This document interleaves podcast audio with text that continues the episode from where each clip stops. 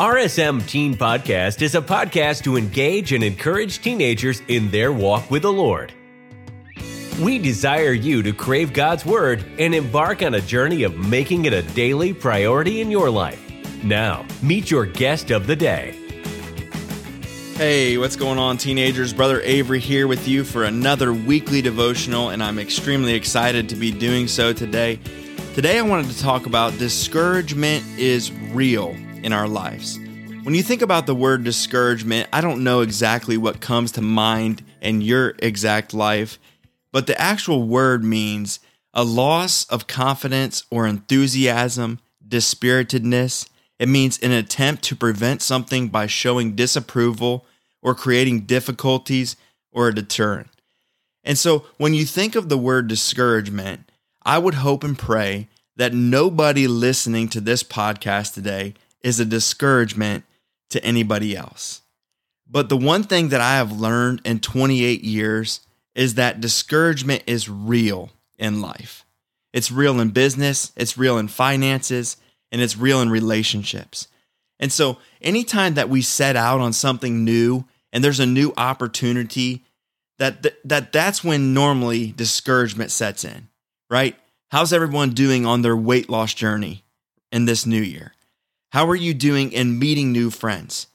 How are you doing on your basketball team?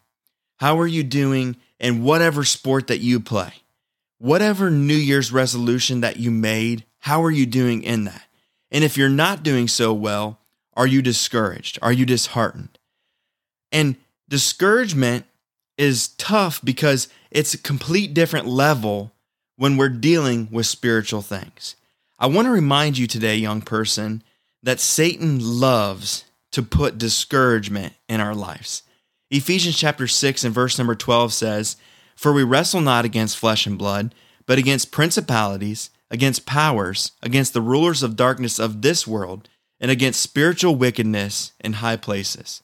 1 Peter 5 8 says, Be sober, be vigilant, because your adversary the devil, as a roaring lion, walketh about seeking whom he may devour. Satan will do everything in his power to side, sideline you, excuse me, your efforts in trying to be an amazing teenager with this discouragement.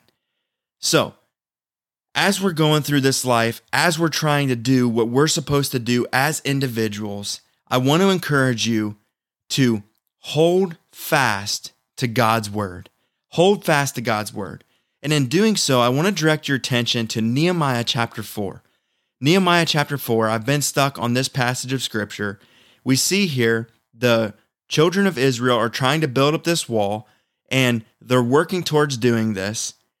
And, and there's a lot of discouragement. There's people making fun of them, there's people um, saying mean things and discouraging them.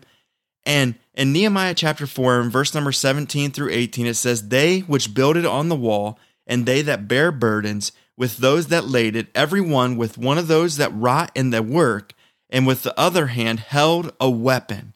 For the builders, everyone had his sword girded by his side, and so builded. And he that sounded the trumpet was by me. Hey, keep God's word as a part of your everyday life. Even when they were building the wall, they still held to their sword. Why is that? Because of the attacks of the enemy that they were trying to protect themselves from. And young person, as we function in our daily lives, we need to hold to God's word.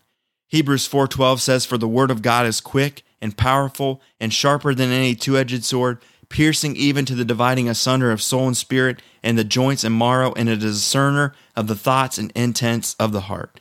Hey, look, back in Nehemiah chapter 4, they were facing physical threats. And we talked about and discussed spiritual warfare that we're up against and we're facing. And we have to be equipped with our sword, and that is God's word. Hey, let me challenge you to stand fast in the strength of God and His word. I love each and every one of you. I'm praying for you. Have an amazing Wednesday and stay encouraged and do not get discouraged today. Have an amazing, amazing day. God bless each and every one of you. Thank you for listening. Please subscribe to the podcast so you don't miss an episode. While you are at it, please leave us a rating and review.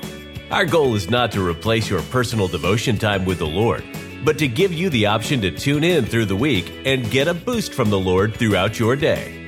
Do life big. And remember, there is no greater joy than walking daily with the Lord.